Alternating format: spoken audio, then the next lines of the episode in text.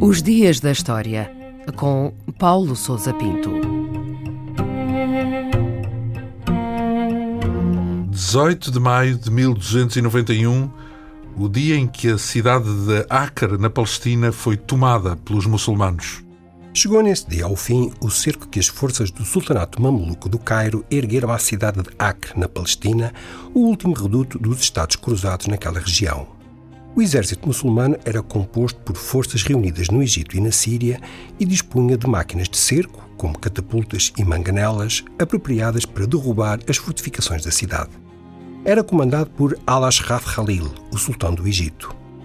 Acre dispunha de duas linhas de muralhas e diversas torres e era defendida por uns 15 mil homens, em boa parte cavaleiros templários e hospitalários. O cerco começou a 5 de abril de 1291 e prolongou-se por mais de um mês.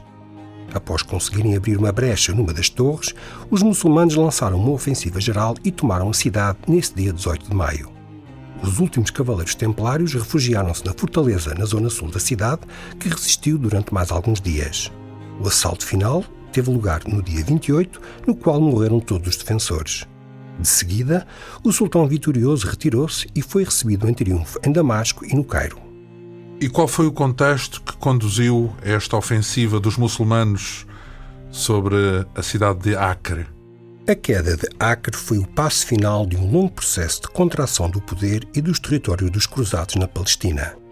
Desde a tomada de Jerusalém por Saladino, em 1187, que os cristãos enfrentavam crescentes dificuldades na região, agravadas com a ascensão de um novo poder muçulmano em expansão, o Sultanato Mameluco do Cairo.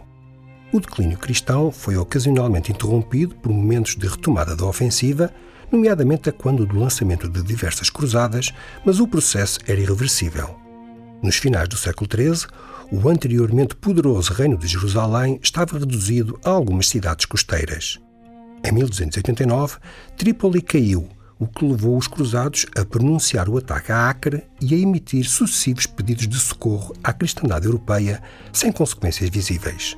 A ofensiva muçulmana foi, portanto, anunciada e decisiva. O sultão estava determinado a tomar a cidade e deu a conhecer a sua decisão aos defensores, informando-os de que quaisquer propostas de resgate ou de acordo seriam inúteis. E que consequências é que teve este episódio da queda de Acre uh, às mãos dos muçulmanos? Acre era a última posição dos cruzados na Palestina. Chegava, portanto, ao fim uma história com quase dois séculos, desde a pregação da Primeira Cruzada, que havia levado à conquista de Jerusalém, em 1099, no decorrer do qual os cruzados controlaram uma parte substancial da região. Com a queda de Acre, os Estados cruzados ficaram reduzidos à ilha de Chipre, que permaneceu sob domínio cristão até ser tomada pelos turcos otomanos já na segunda metade do século XVI.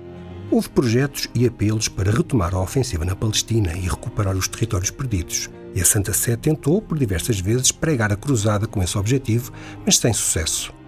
A Europa dos séculos XIV e XV não dispunha de recursos nem de motivação para retomar velhos projetos de guerra e estava, aliás, na defensiva perante a ameaça otomana que avançava pelos Balcãs e que acabaria por conquistar o Império Bizantino.